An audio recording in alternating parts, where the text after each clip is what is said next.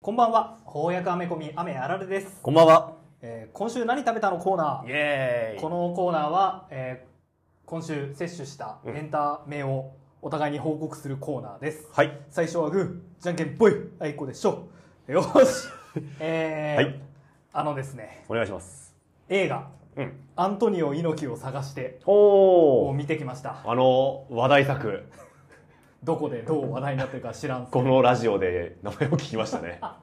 そうですねあのなんかの回でなんかの回で話した記憶があります。話した記憶がありますけれども、うん。あのまあアントニオ猪木が、えーお亡くなりになったので、はい。まあちょっと関係者のインタビューを通してそのまあアントニオ猪木とは アントニオ猪木のその何闘魂。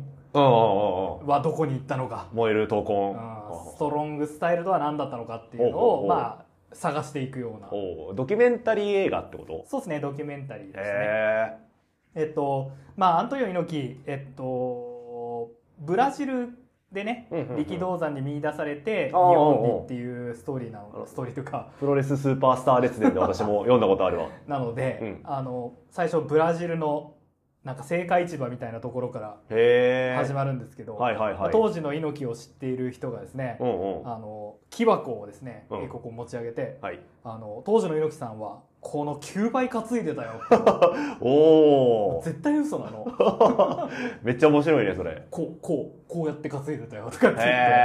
まあ、そういうところから始まるんだけど、まあ、やっぱあの、まあ、アントニオ猪木もともとまあ日本生まれ横浜生まれなんだけど。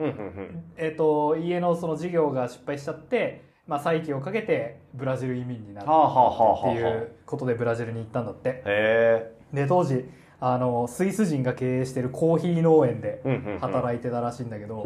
もう何？その当時隣の家に住んでいた人が、うんうんまあインタビューに答えてたんだけど、うんうん。あの家には、うんあのベッドしかなくてうんでまあもうやることないから、うん。あの空手のを教えてもらったり一緒に相撲を取ってたりしたよみたいな。で当時のその60年代のコーヒー農園には、はいはい。まだ奴隷制の名残があってね やべえ、面白い。うん。いやーもうさそういうような人生を経て、うんうん。えーうこう成り上がろうと思って、うん。日本に来てプロレスやったわけじゃん、はいはいはい。同じようなさこう、うんハングリー精神持ってるレスラーはもう現代日本じゃ無理だよって思ったねはあ、やっぱハングリー精神との社会制度が整えば整うほどやっぱ失われていくものなのかもしれないね。今そんな破天荒さないでしょ、ないね。うな、いや、ないよ。そんな奴隷から成り上がろうなんて自意識持てないよ。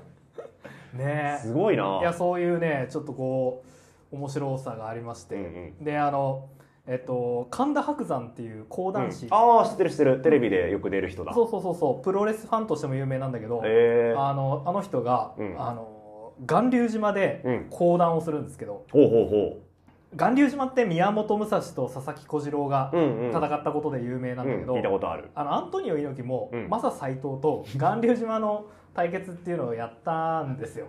えっと、えー、え、え、そして、興行としてやったのそれとも、果たし合いをしたんですか、えー無観客でやったんですけあど、真剣勝負をしたわけですね。はい、ほまあ、報道陣は、まあ、いたんで、ああ、なるほど。まあ、無観客でやったっていう伝説の、まあ、試合があるんだけど そのパートが面白くてさうん。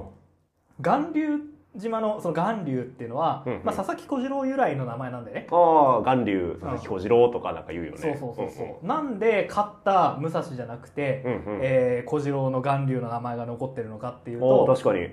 実は宮本武蔵はうん数人がかりで小次郎を倒したとか。あのまあ、宮本武蔵が勝ったんだけど、うん小次郎がまだいけるっていうふうに立ったところをあの弟子が倒したんだとかはあ。そういう噂もあるんですよみたいな。で虚と実、うんうんうねん。これは分からないんだと。ただあのアントニオ猪木が巌流島でた、戦ったことだけは事実だっつって ああ、あ、それアントニオ猪木の話だったか。なるほど、なるほど。そうか、そうか、そうか。だからあのまあその佐々木小次郎と宮本武蔵の戦いは、うん。あの碑文に残ってるんだけど、うんうんうん本当にあったかどうかは今となっては誰も知らないんだと。もう、なるほど。で、えー考えてみれば、うんアントニオ猪木はあの虚を実にしようとしてその虚と実の間で戦ってきた人だったんだと。はあのまあ、昔はやっぱプロレスガチ幻想とかってあったし、うんうんみんな熱狂してたんだけど、うんうんやっぱり八百長じゃないかみたいなあの何、あうんうんうんえーそういう批判みたいなのは、まあ、当時からあって、はいはい。で猪木はかなりそれをと戦おうとしてたと、なんかやっぱそういうような虚と実っていう二項対立の中でお話が進んでて、うんうんうん。あのまあ『徹子の部屋』にアントニオ猪木が出た時のうんうんうん。映像とかも出てきた、へえ面白そあのまあプロレスっていうのはううんガチなんだと。うん。だけどそのショーの要素っていうのはまああるんだと。うんうんうんうんそういうような話をしてて。まああアントニー猪木が。アントニーへ猪だからえこれが難しいところだなって私もやっぱ見てて、うん。あのプロレスがまあなんつうんだろうな。ガチじゃないっていうのもなんか変なんだけど、うんうんうん。そのいわゆるリアルファイトとは違ううんうんショーなんだっていう気持ちと、えーリアルなんだっていう気うんうんう持ち、ん。このやっぱプロレスの難しさですよね。面白さを伝える時にさ、あいやあ勝敗決まってるでしょそうそうそうってそう。確かに。って言われてさ、うんうんうん。いや決まってっかもしれないけどって なかなかこれを理解してもらうの難しいんだけどそういう意味ではうんうんうん。なんか面白くて、へえあの藤原義明っていう藤原組長っていう、まああ関節技がすあごいってそうそうそう人だよねそうレスラーがいるんだけど、うんうんその人のインタビューなんかあったんだけど、ほうほその人はあのと試合の途中でこう乱入して試合を台無しにしたことがあるんだけど、ううんうん。あのあれ？俺が会社をクビになってないのが答えだよつって。かっこいい。だってお前好き勝手やったら会社からどうなる？クビになるだろ？でも俺はなってない。そういうことだっつってた。かっけいやかえっこいいよね。かっこいいな。なんかそんなのがありつつ。だからプロレスのそのあの虚でありはいはい。実であるっていうことをですね、こう丁寧に追ってって。へえそんであのまあ猪木はさうん。その総合格闘技の方にどんどん寄ってくるんだけど、はいはいはい。そんな時期あったよね。そうそう。まあモハメド・アリとの戦いとか、あとえっ、と、えーなんだっけはえーアクラム・ペールワンっていう、うん。パキスタン。の あの、うん。アクラムペールワン。うん。コナカ・ペールワン選手っていう選手の話このラジオでしたことあああなんか聞いた記憶あるわ。る元ネタいたんだと思って。ああ確かに。パキスタンにアクラム・ペールワンって選手がいて、選手の名前うなんん、で猪木と戦ったんだけどそれガチだったっぽいんですよ。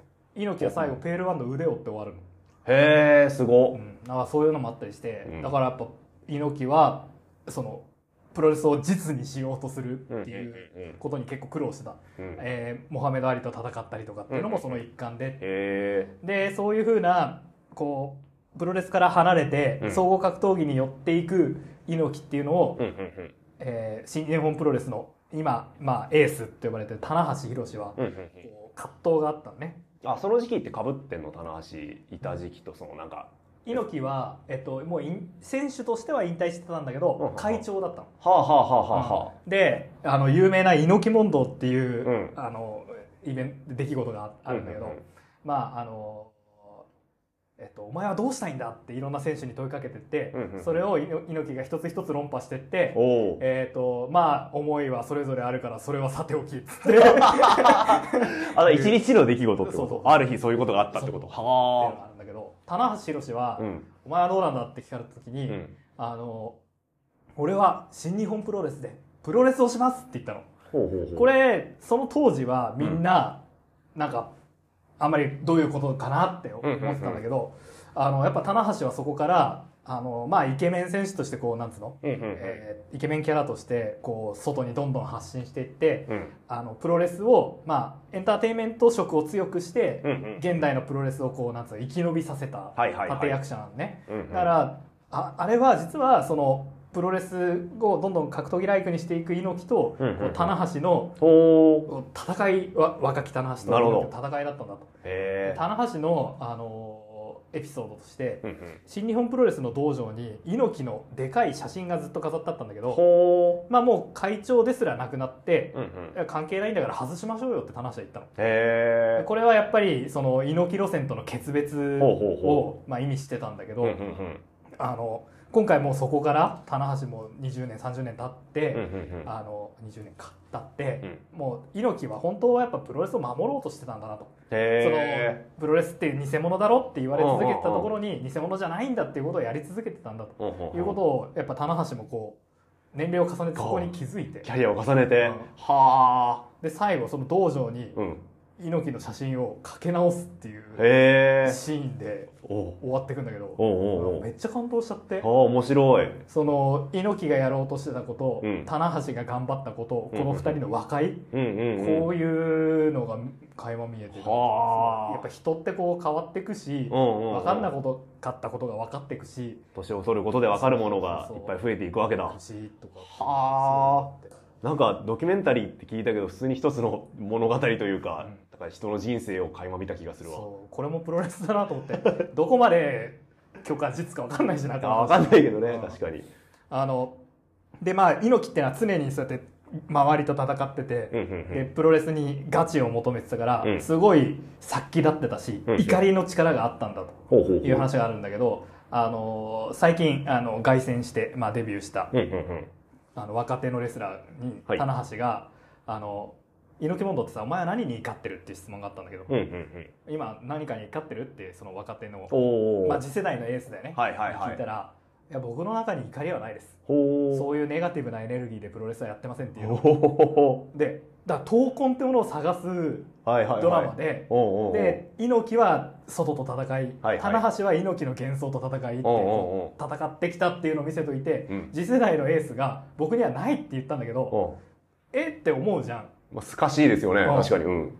とえアントニオ猪木探しきれなかったわって 思ったんだけど、うん。でもねこれやっぱ棚橋がその猪木を受け入れれるように変わったのと同様、うんこのうん海野って選手なんだけど、はいはい。海野もいずれ多分戦っていくことになるんだろうと。ほうほうほう猪木のその闘魂をうん。いずれ引き継ぐんだろうなっていうなんつうの。ああ時代に合わせて猪木の魂をこそう。う更新していくわけだ。んだろうなっていう。はははその変わっていく様子を見ていくのがプロレスの面白さだなって。やっぱプロレスって人生だから。次の20年。そどうなるのか。そう。はあ。うってやつですすげえねなまああとは単純に猪木のトンパチエピソードめっちゃ面白かったですね、あのえ永久期間ができるとか言ってそれ出資した話とか「猪木さん騙されてますよ」とか言って「そんなことはありえないんです」って言われて「いやでもなもうできてるんだよ」っていうくだり。ああ面白い。あと政治家になった時にああうんうんうん。あのイラクフセイン大統領の,、はい。はいあの件があってその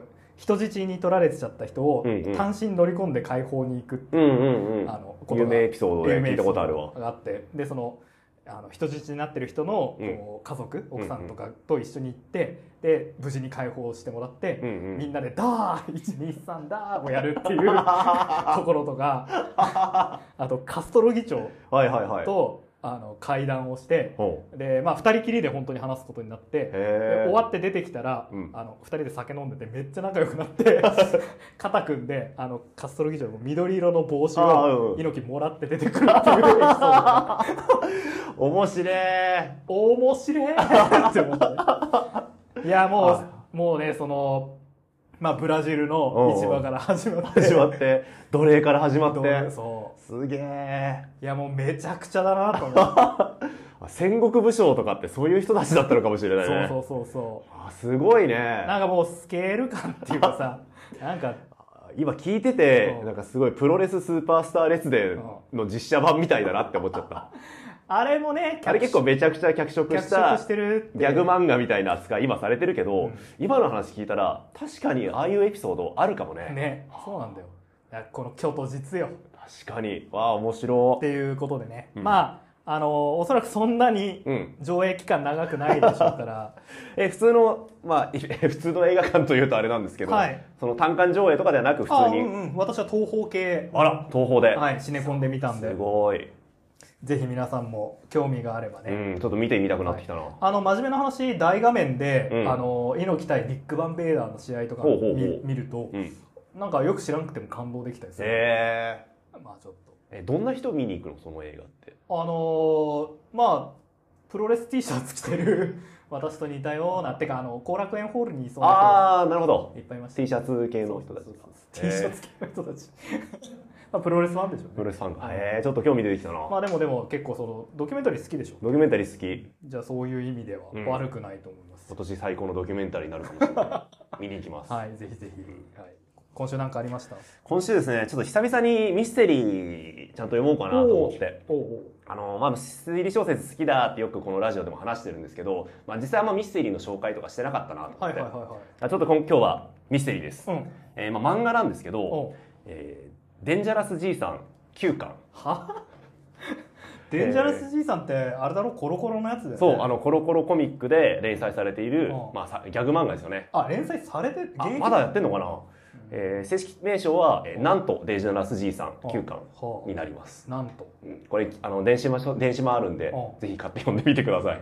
デンジャラスじいさん私もうデンジャラスじいさんが始まった頃にはうんコロコロ読まなくなっちゃってたあんで。そうそう。デンジャラスじいさんってさコロコロのギャグ漫画なんだけどうん。我々世代じゃないんですよね。世代じゃない。我々読んでいた頃ってえっと宇宙人田中太郎。田中太郎とか学級王山崎。山崎、うん。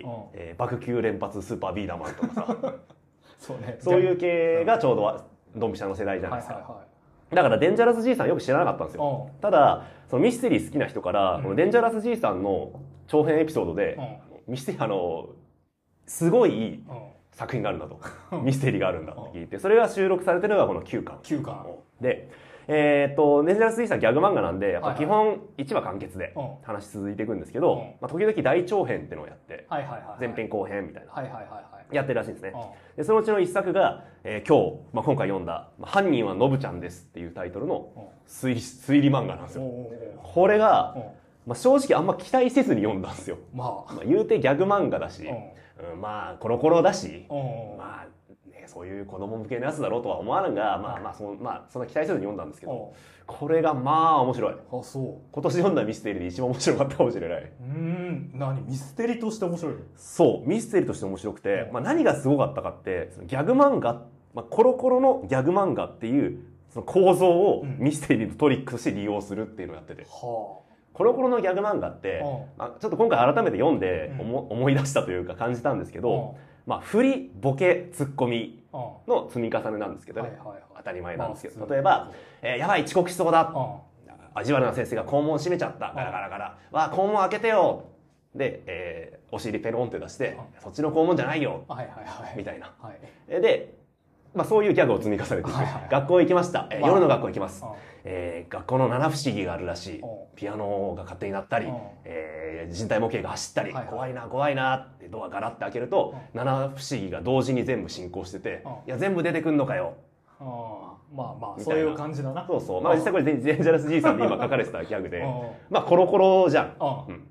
でもそのコロコロの、えー、振りボケツッコミっていう構造を生かしたトリックで。はもう正直これネタバレになっちゃうんですけあど、ちょっとデンジャラスじいさんファンには申し訳ないんですけど、その振りボケツッコミでうん。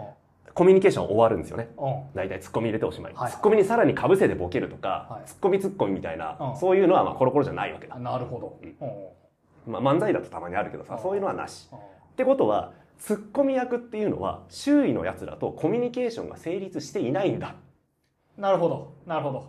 だから、えー今回の作品のトリックとしては、そのツッコミ役っていうのが実は誰からも認識されていなかった。っなるほど。ていううん。大大ネタを使ってトリック組み方をしてるんですよ。シックスセンスみたいな。あ、そうそうそう。イメージ的なシックスセンスなんだけど、でもギャグ漫画っていう構造だからうん。全く無理がないんですよね。へだからいつも通りの展開なの、普通に。えへえいつも通り、その、いつもツッコミしたやつが、なんでだよ。うん。なんで急にそんなこと言うんだよ。っていうのをやり続けるんですけど、最後の最後に、実はそんな奴はいなかった。怖っ。っていう話とちょっとゾッとするオチでもあるんですけど、うんで、そこからさらにもう一展開あって、うんわあ、めっちゃ面白いミステリーだなと思って。へえで、うん。9巻だけ買えば読めんの？9巻だけで読めるし、しかも9巻の構成が素晴らしくてねうん。前半は、まあ、いわゆるデンジャラス G さんの通常回があって、はいはいラスト2話が、その、推理短編なんですよ。はいはいはいはいだから、その、それまでの話が全部こう前振りとして聞いてくるんですよね。デンジャラス G さん知らなくても、うんあ、この子が、まあ、ボケ役だな、はいはいこの子が、まあ、ツッコミキャラだな、って感じでこう読んでいくと、うん最後に。あと、普通にちょっと感動するオチでもあって、あちょっと少年漫画というか、もう児童漫画か、わかんないけど、子供向けだからってバカにしたもんじゃないし、ミステリーこんなギャグ漫画描く人がうん。こんなミステリー論理的な組み立てもしててギャグ漫画家ってすげえな。確かに。頭頭おかしくならないのかなって。おいやそっちの肛門じゃないよっていうギャグを書いた次の日には、ね、そういう推理小説というか推理短編を書いて、ね、傑作を生み出してるわけですから、はいはいはいはいギャグ漫画が病むってよく言うもんね。なんかね途中で そうおかしくなっちゃうみたいな話よくあるもんね。うん。それを考えると、まあ、そういう意味でもゾッとする。確かにな。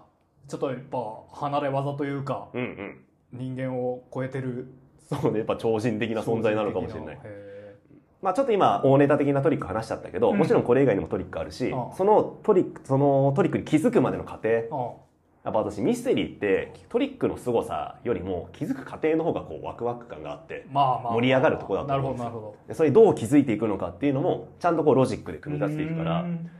面白い。へ本当におすすめです。9巻。9巻。なんとデンジャラス G さん9なんとデンジャラス G さん9巻ね、テントウムシコミックスです。はあ。じゃああれかこう本棚に不自然にその巻だけ置いてある人がいたらあミステリー好きなんだな。あミステリーファンだなって。なるわけね、うんうんということで皆さんぜひ読んでみてください。はい、はい。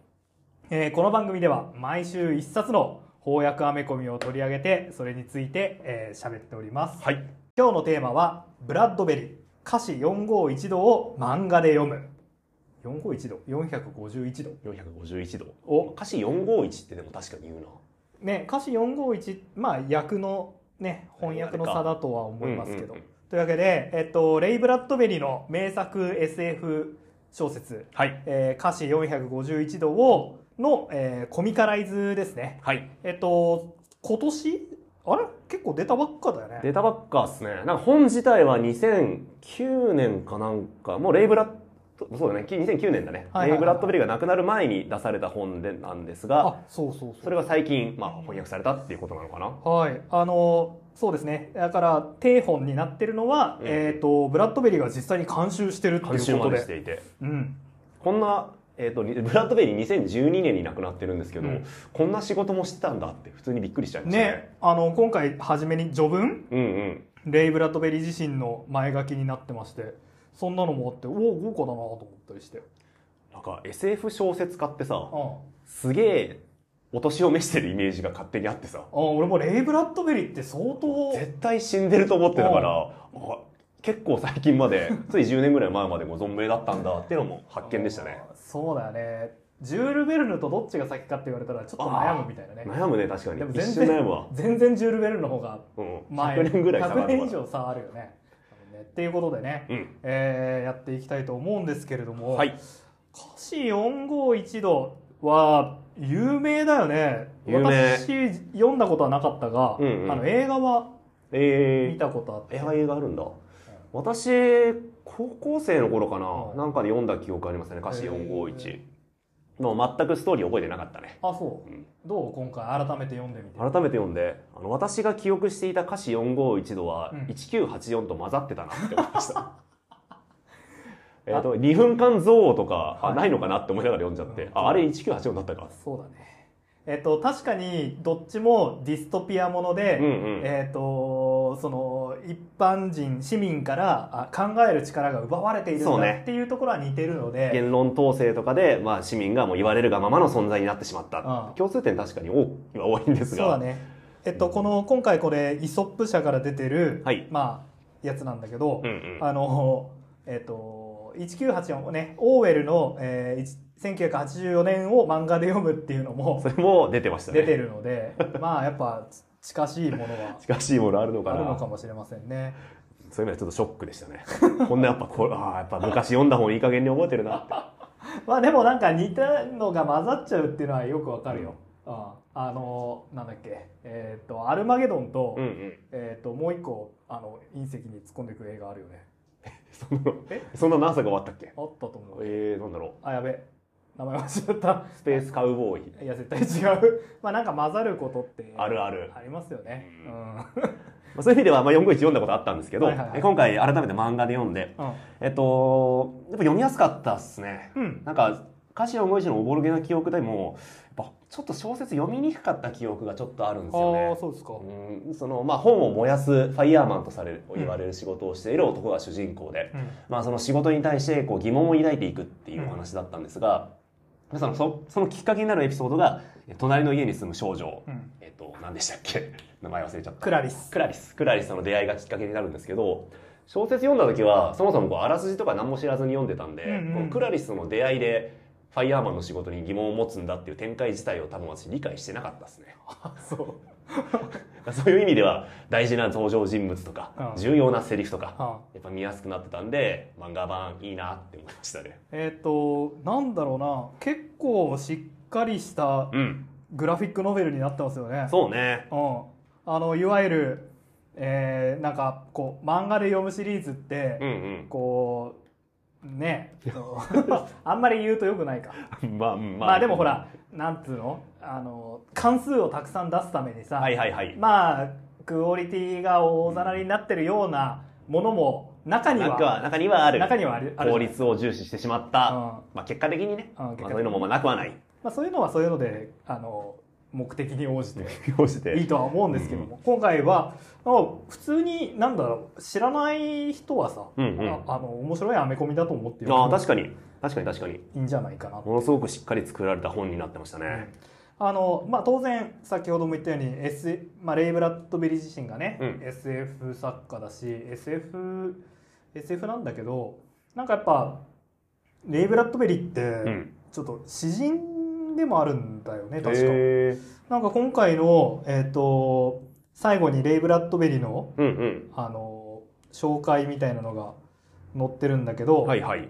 えーアメリカで SF 界の叙情詩人と称えられた作家レイ・ブラッドベリーが1953年に発表したほ言われてますしね、うんうんうんうん。まあそういう確かにレイ・ブラッドベリーって、うん、詩人叙情詩人的なっていうか、うんうんうん。あのサイエンスフィクションのそのサイエンスの部分にああなるほど。力点がある作家じゃないはいはいはいはい、うん。あーあー分かった。完全に理解した。っていう感じしますね。確かに。まあめっちゃって感じしてますねって言ってるけど、うんうん。俺ほとんどレイ・ ブラッドベリーの 小説読んだことなくてあの萩尾元がさああ漫画にしてるよねブラッドベリーの「う」は宇宙船の「う。うわ宇宙船のう」レイ・ブラッドベリーの作品何作かあの漫画にしてるんで、うんうん。それがまあそれか映画とそれがまあレイ・ブラッドベリーと俺の接点で。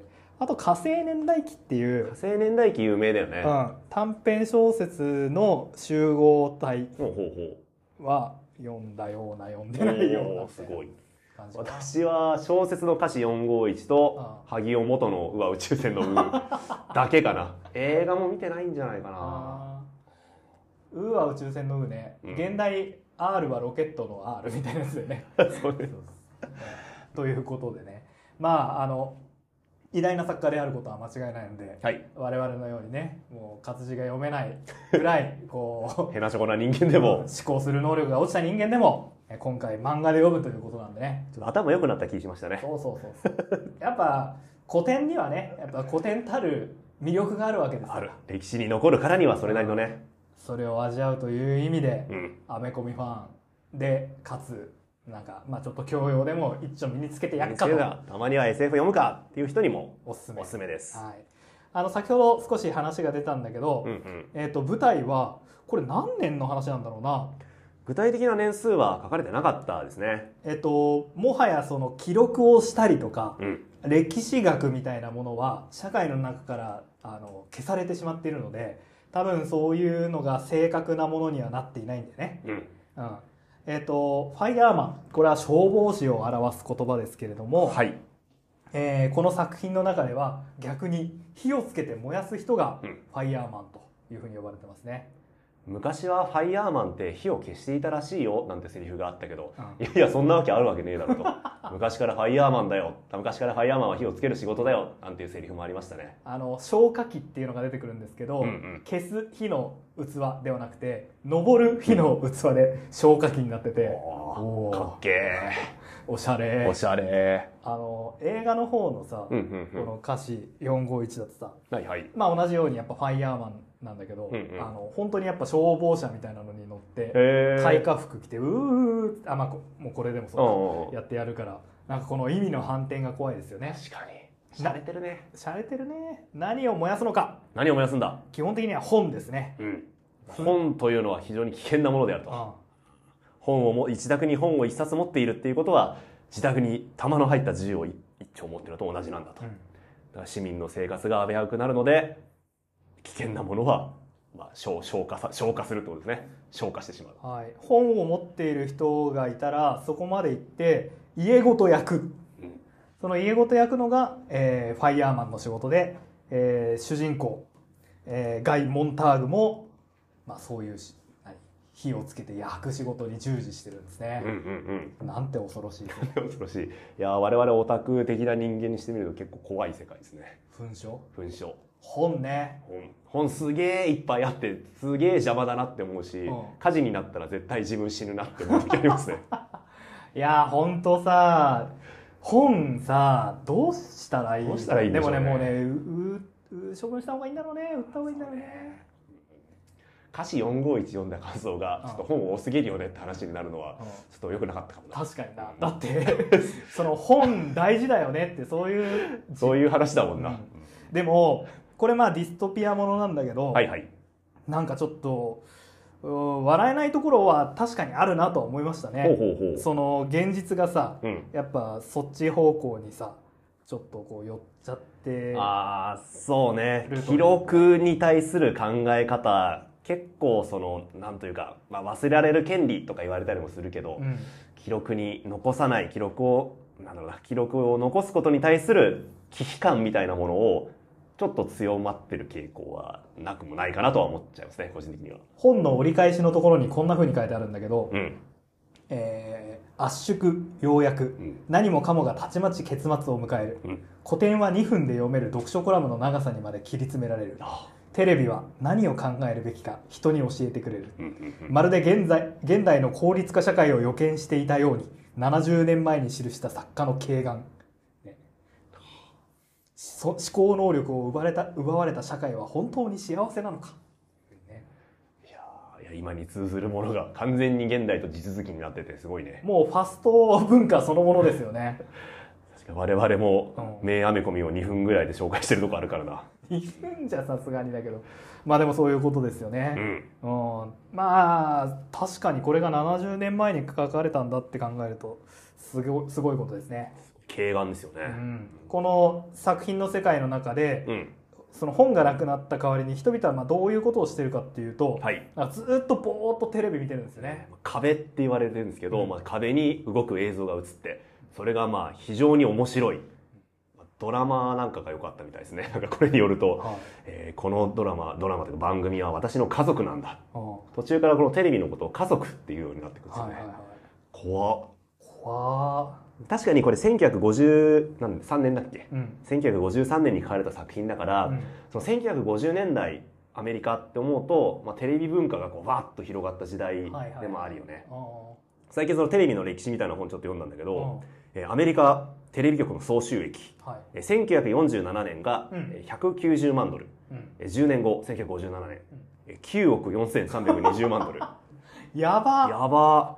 ー桁千1946年、うんえーアメリカでテレビを持っていたのは8000件の家庭がうん。テレビを持ってた、うん。えー10年ちょっとあったあと1959年えー4400万件がテレビを見に置く。はで1日5時間以上大体テレビを見てたらしいですね。すごい。すごいね。そんだけ急激に新しいメディアが普及したらうんそりゃあまあ警鐘も鳴らしたくなるし怖いよね。まあ怖いねやっぱりこうマスメディアだし、んうん。その視覚が与える快楽というかは強いですね情報量としてはね。その新しいメディアだからこそまあ今回そのテレビがすごい悪役として描かれるんですけど悪役として描かれるっていうのもあのあれあのエピソードを思い出しましたね。えっとはい、えーっと火星人うん。が地球に攻めてくるんだっていうラジオドラマを放映したら、はいはいはい。宇宙戦争ですね。宇宙戦争宇宙戦争のラジオドラマを放映したら、えーアメリカ市民がパニックになりました。はいはいはい。っていうエピソードあるじゃん、ありますね。あれなかったらしいよね。え 実際にはそんな出来事なかったんだけあどそのどラジオに踊らされた人たちがこんなパニックを起こしたんだっていうのをうん。新聞が出したんですよね、へえだから当時ラジオっていう新しいメディアがわーっと出てきて、うん。みんながラジオを聞くようになった時に、うん。その新聞っていうかつてのメディアがラジオってのはこんなに人々を混乱させるものなんだあみたいな。あれ何ラジオ批判の文脈で作られたでっち上げエピソードだったんだ。実際にその火星人襲来のテレビドラマあラジオドラマを聞いてあパニックに起こったっていう事件はなかったらしいっていう話を読みましたね。あそうなんだ。それをちょっと思い出しつつもなるほどね。新しいメディアへの恐怖と、まあ、実際にこんだけ普及してね一日何時間も見るようになったら怖いもんね。うん。まあもちろんプロパガンダとかに使われた歴史も実際にあるわけだしね、うんうんうんえーっとそうだよね。あのあれ大統領が直接語りかけるテレビ番組を深夜にやったりしてたよね戦争の前。あ戦争の前に？うん。おマジで？へ戦戦争中だか戦争の直前えまあやっぱ活字メディアに比べたら、うんうん。ラジオ。ラジオに比べたらテレビ、まあ、どんどんどんどんこう権力がうんうん使える手段としてのマスメディアっていうのがね、確かに。使う感覚どんどん増えていくもんね、うん。耳だけ目と耳まあでもそっからね今このネットワーク社会になってうん。まあちょっとそういうなんつうの、えっとみんなにって同じものをっていうのとはちょっと違う未来になった感じはするな。ああそうだね。確かに。全員に同じものをバッと広めて同じ考えにしちゃおうっていうよりはみんなそれぞれが好き勝手なものを見てどんどん混迷を深めていくっていう感じはするな、あのポストトゥルースの時代になりうん。分断が広がってますよね、確かに。でもやっぱこうその、えっと、便利になっていくことっていうのが人から思考する時間を奪ってるっていうのはまあ少なからずちょっと実感としては考えなくなってきてる。なくはないかっていうなのは、まあ、今回の漫画でも描かれてたし我々自身の実感としてもずっと口開けてツイッターの更新をこうドゥルルルドゥルルルってやってるからな休みの人が疲れ果てて寝ながらでもツイッター見ちゃうもんな、ねほんとよくないなそういう意味ではあのまあ、えー70年前に書かれた作品ではあるけれども、はいうんうんやっぱり今でも「怖」とか「おこれって」って思う批判的なねうんうん目線のある作品なんじゃないでしょうかね。ストーリーとしては、はいはい。まあ、さっきもちょっと話したけど、うん。まあ、ファイヤーマンをしていたモンタークが隣に住んでいる少女クラリスと出会うことによって、はい。本の価値というか本というものに対してこう意識を向けるようになって、うん。そしてその本の素晴らしさというか本の力っていうものに気づいていくっていうストーリーじゃないですか。はい。で、まあ、クラリスがどんな子かって言えば、まあ、その効率スピードを重視する社会とは全く正反対のうん。自然の美しさとか、うん。えーまあ、この雨が落ちる雨が降ってきて体に触れる感覚とかそういうのを大事にしていろんな細かなものゆっくりしたものを目を向け向けていく女の子。はい。でそれがちょうど、まあ、情報をゆっくり摂取するうんうん。ゆっくり時間をかけて情報というものと向き合える本っていうメディアが、まあ、ちょっと重ね合わされるようにして、なるほど。うんあのまあ、本の力っていうのをまあ描いていくんですけど、うん私がただこの作品で一番好きな登場人物は、はい。正直ベイティ隊長なんですねああ、そうですか。ファイヤーマンの仕事をしているモーンタークのまあ、上上司司だよにあたる人、ね。えーモーンタークは仕事の中で、まあ、本を焼いていくんですが、うんうん本と家を焼くときに、うん家と一緒にある老婆が、まあ、自殺というかその炎の中で自分の身を焼くっていうのを見届けるんですね、はいはい。でその時すでにクラリスと出会っていたモーンタークは、うん。そんなに本には価値があるのか？自分の命を焼け死んでまでうん。守るというか本と命を共にするぐらいの価値があるんだろうかっていうふうに、まあ、だんだんその本に目を向けるきっかけになる事件なんですけどうそうだね。ベイティ隊長はどんな人かっていうと、うだんだん本能に好奇心を示すようになったモーンターグをなんというか説得するキャラなんですよね。そうですね。いや本っていうのはそんなに素晴らしいもんじゃないんだぞ。おうおうおう本っていうのはいろんな情報を伝えてくれる。はい。伝えてくる、はい。でそれには当然低俗な情報もある。うん。そういうなものばかり見ていたらいけないんだと、うん。自分の頭で考えたらろくなことにはならないんだ。うんっていうことをこう説得していくんですけど、うん。ただベイティ隊長が何がいいかって、はい。めっちゃ本読んでるんですよね。そうそうそう、インテリなんだよね。職務上の必要でうん。でいろんな本を読んで、ん。その本の引用でうん。モーンターグをこう説得していくシーンがしびれましたね。かっこよすぎるって思いました。そうか。本の引用で会話するんですよね。うん。例えばベイティ隊長がモーンターグと、まあ、こう対決するシーンあるじゃないですか。ポーカーをしながら、うん。お互いがこう議論を戦わせるんですけどベイティ隊長はこう言うんですよね。俺は昨日こんな夢を見たんだ。お前がやってきて俺に本の素晴らしさをまあ言うんだと。うん。そうもしそんなことがあったとしたら俺はこういうふうにお前に反論するよ。この本導入からしてかっこいいんだけどさ。って言って、えー説得してるんですね。うん。例えばお前はもしかしたら知識は力と同等以上のものなんだって言うだろうなうん。これちなみになんか引用なんですよねこのセリフ自体そしたら俺はこう切り返す確実を捨てて不確実を選ぶ者は賢者とは言えない。うんこのセリフも完全に引用なんですよね。うんかっこいい。そしたらお前はこう言うだろう。真実は必ず明るみに出る。殺人を隠してることはできないんだ。俺はこういう。悪魔は自分の役に立つなら聖書でも引用する。おこれどっちもセリフも完全にどっかの本の引用で。なんだっけな聞いたことあるよね。あ全く私分かんなかったけど。ーあー絶対あのなあま超有名あな。のねえっとあれバーナード・ジョー曰くっていうさ、うんうんうん。漫画あるじゃんあるある。あのその聖書のくだりそれで引用されてたよ引用を引用で覚えているっていう、まあ、あるあるかもしれはいない。そういうふうに話議論していくだろう。はいはいでもさ、そしたら最後まずこう言うだろう。ん地は力ない。うん巨人の肩に乗った小人は巨人より遠くを見る。うんうんこれもどっちもね、めっちゃ有名な、あ私もどっかの引用で読んだことがある気がする。いやーめっちゃ聞き覚えあるな図書館とかに貼ってあるイメージがあって、な なんだっけねうんだっけね。ん俺の返しが好きですね。うんそしたら俺は自分の主張をこう要約するだろう。要約するっていうところもちょっとかっこいいよね。確か比喩を証拠と勘違いする愚かさは我々が持って生まれたものである。バレリー氏がそう言った。にああ。よかった。これだけ引用元が分かる。よかった。これバレリー氏がそう言ったっていうところまで引用になってるから、あここまでおそらくあら。引用の引用なのか。バレリーじゃなかった。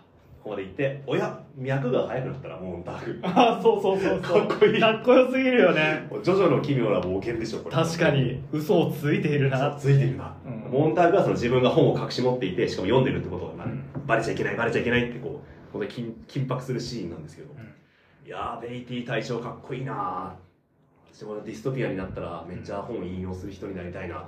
でも体制側なんだ。体制が確かに。そう多分いっぱい本読んだ結果ベイティ隊長はまあ体制派になってるっていうところも、うん。キャラとして深みを感じて好きですね。確かに。うん確かに確かに。この、まあ、作品のメインヴィランというかうんうん。ですよねぱり、まあ、当然本読む人間だから本の価値を認めてる人が読者なわけじゃないですか、うその人たちに、いや、でも本っつうのはダメなんだものなんだと。んうんなぜなら、そう本に書いてあるんだぜ。説得の仕方は、いや、しびれるね。確かにかっこよすぎる。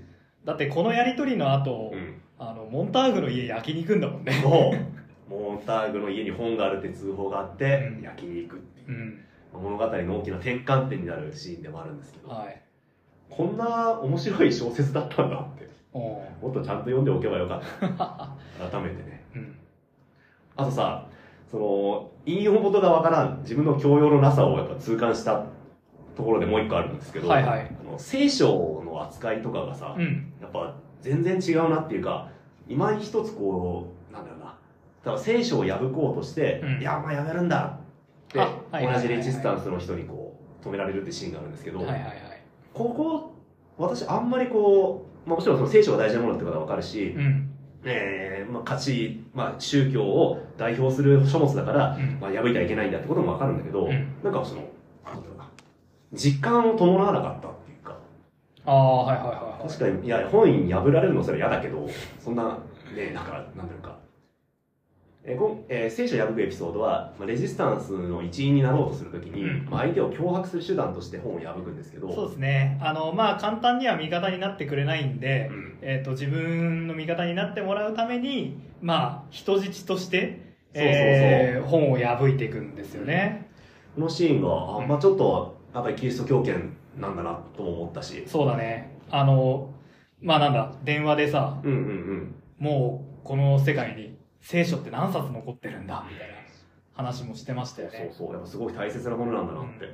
この相手フェーバー教授っていう、うんうんまあこの世界の中ではその、まあ、知的なものを守る側としてまだやってるうん。人ですねあれもいいキャラしてましたね。いいキャラしてましたねまあ最終的にあの聖書を読みたいんでしょってみたいなこと言ったら、うんうん。あの右手を失っても構わんみたいなことですよね、それだけ価値のある。昔さ、SF 小説うで、ん。ザ・ウォーカー、いや違うな、ザ・ロうん。ード。どっちだ？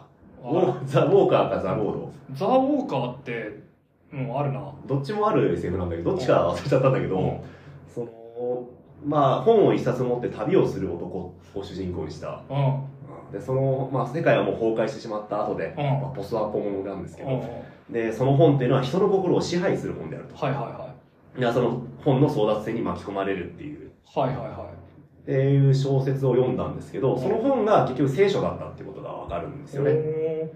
聖書、まあ、確かに大事な本だけど人の心を支配する本そのために戦いが起こる。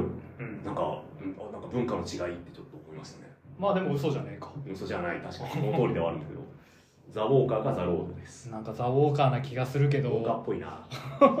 どうかな。うん。いやこの作品さうん絶妙にハイテクなものがこう出てくるんですよね。えっとその家の壁。うん。まあなんだ全面プロジェクションマッピングもそうだしあしかもこの全面プロジェクションマッピングあのコミュニケーション機能ついてるんですよね。あそうなんだ。あそっか。あったね。あったあった。まあでも多分これはみんなの思想が統制されちゃってるから、うんうん。あのまあなんつうの？本当の意味でコミュニケーションにはならないというか、会話がもう想定される中であるんでしょうね。うん、っていうようなものになってるけど。うんうん。まあでもな知らず知らずのうちにコンピューターと話してることって現代よくあるもんな。ああるあるかうん。お客様センターみたいなのさ AI に置き換わってるところ結構ない？へえそうなんだ。うん。え問い合わせするとうん。AI 音声で喋ってる。何番押してくださいみたいな。あーあとあごめん AI チャットとかになってる。あ結構あるよね。あー確かに。お荷物のお問い合わせ。うん。え落とし物のお問い合わせ、ん。チャットボットと会話すること。あるよね。駅とかにもなんかね人格与えられたチャットボット置いてあるようんうんねうん。確かに。うん。あ人間の言う言葉なんてきっと想定の範囲内だからそうよ。AI で十分だってことか。行き着く先はわ。こういう社会なのかもしれないですねあとあれっすね。うん。えっとなんか猟犬ロボット。あ猟犬ロボいたね、うん。殺人猟犬ロボ。うん。こういうデザインなんだとも確かに思いましたね。漫画だから分かったけど。意外と本当殺人ロボみたいなデザインで、武骨でうん。ゾイドみたいでしたね。ああそっかどっかで見たなって思ったけど、うん。ゾイドだわ完全に。だからやっぱ記録が残ってないけれどもうんうん。もうこの世界はまあ2023年よりも未来の世界っぽいですね確かに。ゾイドがいるということは。うん。そうですよ。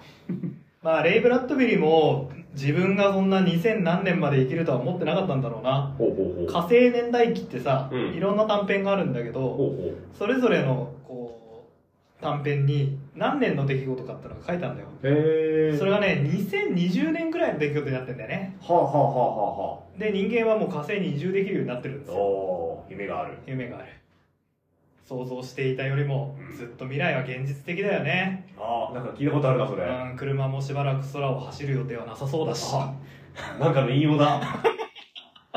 なんだっけなっつって。なんだっけな。はいというわけで「ブラッドベリー歌詞451度を漫画で読む」でした。最終的に、うん。まあ、レジスタンスと合流をして、うん。本っていうもの自体には実は価値がないんだっていうことになってくるんですよね、うん本っていうのは魔法の道具じゃないんだ、大事なのは本の内容なんだ。だうん。からその本の内容を記録する集団の仲間に入ってうん。人間一人一人がまあ一冊の本なんだ。はい。こうやって、えーこのコミュニティを広げていこうっていう、まあ、ある種の希望を示して終わる話でしたね。そうですね。あの映画もそうだったんだけどうんうん。一、人一冊本を丸暗記するっていううん。終わり方ですよね、生かすね。うん、かっこいいな生かすぜあ映画見てほしいな。なんか、うん。監督がうん。うん SF そんなに好きじゃない人だったらしくて、へえ。だから、まあ、いわゆるゾイドみたいなのとか出てこないしすごい雰囲気がなんつうの？うんあの普通の当時の普通のアメリカって感じなんだよね。へえ。でしかも監督フランス人だったんじゃないかな。なんかそんな感じで、うん。えー、とそれが独特のこうやっぱこうなんつうのディストピアの雰囲気を生んでるよねへあのこの世界ほらもう文字がないから、えうんうんうん。あのえっ、とオープニングのそのスタッフクレジットとかはいはい。出ないの。全部音声なの。へえすげえ面白い。結構面白いんで。あなんかちょっと見ていい？うんぜひぜひ。あの映画ももうだいぶクラシカルなほうほうほう。ね古典的作品と言ってもいいような感じだと思うんだけど古い作品だけど、うんうんうん。ぜひ読んでみてほしい。なあとまあやっぱ話の途中でも出てきたけど、うん。ベイティ隊長ね。ベイティ隊長。死ぬところ向かってね、ベイティ隊長死んじゃうんですよね。うん。あのモンターグが、うん。まあ家を自分の家を燃やすことになって、はい。でまあ完全に反旗を翻して、うんうん。えー、と仲間たちを焼いて、うん。えーまあ、逃亡者になるんだけど、はい。や本を焼く者はいずれ人を焼くようになるってやつですよね。焼き殺す、えー焼き殺される時のはい。セリフ、どうした？なぜシェイクスピアのセリフを口にしない？この出来損ないのインテリ気取りめかっこよくない？かっこよすぎる。ね。自分はちゃんとシェイクスピアの引のを引用してね。えうん。いいですね。彼みたいな人こそねうん。新しい世界では必要だっただろうにうん。体制派になってしまったせいで。ねえ。まあ難しいもんですよ。昔はそうじゃなかったかもね。そうねきっとあの歌詞451度エピソード0では。今後読み始めたベイティ隊長のエピソードがあるかもしれないですね。はい。はい。ということでねなかなか完成された作品世界と魅力的なキャラクターたち、ね、ぜひ皆さんも読んでみてください。おすすめです。いつものお願いします。番組へのご意見ご感想あればツイッターハッシュタグ翻訳雨あられをつけてツイートしていただくかメールをお待ちしておりますメールアドレスはアメコミアメあられアットマーク Gmail.com アメコミアメあられアットマーク Gmail.com アメコミのコミは COMI です。語ってほしいアメコミのリクエスト。作品の感想。はい。お待ちしております。はい。ということでね。まあ噴書っていうんですか？うん。こう本の自由がはいはい。奪われていくっていうことね。結構あると思うんですよ。うんうん、まあ、歴史上紛争というか禁書とかも何度も繰り返されてきてるもんね。うん。あーということでねたあのなんだろうな。えっ、と今度新幹線の中に、うん。あの喫煙ルームがなくなるみたいなニュースがあって、うんまあ別にいいじゃんみたいな、うんうんああ賛成賛成っていう人も多分多くいるし、うんうん。私もタバコ吸わないから別に賛成なんだけどうん。ただその誰かから何かを奪うということは、うん。自分の何かが奪われる可能性を念頭に置いてないといけないなと思うんですよ。はいはいはい。ね。あのまあこういう本は悪書だみたいなことを言うのって結構あるじゃないですか。あるね。ね。プロレスばっかり見れるとバカになるとかね。それは聞いたことないけど。でもわかんない。あのデンジャラス G さんとかさ、うん。こんなお下劣で下品な本はふさわしくないみたいなことを言われたりしてないかな。肛門と肛門でかけたギャグなんてうん。ユーモアのとしてよくない、ん。ありそうだな。ねありそうでしょ、うん。でそういうふうなところでそうだそうだって思う気持ちももしかしたらあるかもしれない。うんうん。でもその先に待ってんのはこの歌詞451みたいな世界ですよと。自分で考える力がなく力がなくなりそ自分が大切にしていたものも奪われてしまう。うそうよ。だから多少やっぱりこう不快だったとしてもそうね。うん、なんかそういうものが世の中に存在しているっていうことを、まあ、受け入れていかなくちゃいけないんじゃないでしょうか。遊びの余地というかねそうそうそういう部分がないと。そうそうそうそうねみんなもプロレスを見てください。そういうことでございます。虚と実2つに分けんなってこそうとですね。そうそうそうもう物事は虚と実の合間にあるんですよ。間に大事なことがあると。はい。近松門左衛門もそう言ってました。おアントニオ猪木と近松門左衛門も同じこと言ってるのか。そうよ。は虚実皮肉ってことですはいということあでえっとオタクは基本的に引用で喋る生き物だから、ね、そう。そうなんだね。確かに。だから共感しちゃったのかな今回の作品も。ねえ、ほんとね。本当に。だが断るとか言うね、気持ち悪いからやめた方がいいって。でも自分もやっちゃうんだよね。やあーそうね。っぱ自我が伯爵なのかもしれないやっぱ本読むのよくないのかもな。うん。うん。何事もバランス。バランス。はい。い。ということで、えっ、と、来週は、えっ、と、インフィニットフロンティアですね。お。えっ、と、DC の大型イベント。うん。まあ、毎年、こう、年末にさ、年末に一冊来ますね。一冊きますよね。今年はインフィニットフロンティアです。あとそうだ説明し忘れたけど、うん。今日の放送はい。配信今日の配信、うん。あのボトルメール会ですああ確かに。あの収録してる時点では、うん。アントニオ猪木を探して映画館で見れるんですけど、はい。もはやもう上映期間終わってるかもしれません。その可能性も確かに。ごめんなさい。うん、えー来週は新鮮なはい。録音を お届けします。お届けしますので、えーぜひ皆さんもあの新刊ですんでね読んで、えー聞いていただければと思います。はい。それではまた来週さようなら。バイバイ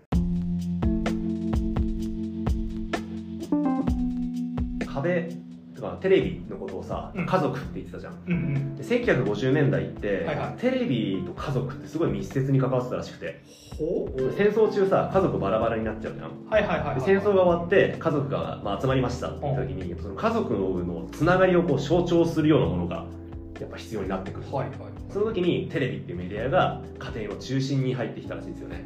へ当時のテレビの広告とか見ると、家族みんなでテレビ見てますみたいなは広告ばっかりで、はいはいはいはい。テレビの性能とかうんすごい綺麗とかじゃなくて、あはあ。テレビのある生活は家族が揃ってみんなで見るんですよ。あれがリビングにあることで家族の団らんが生まれます。暖炉みたいなものだってこと？そうかな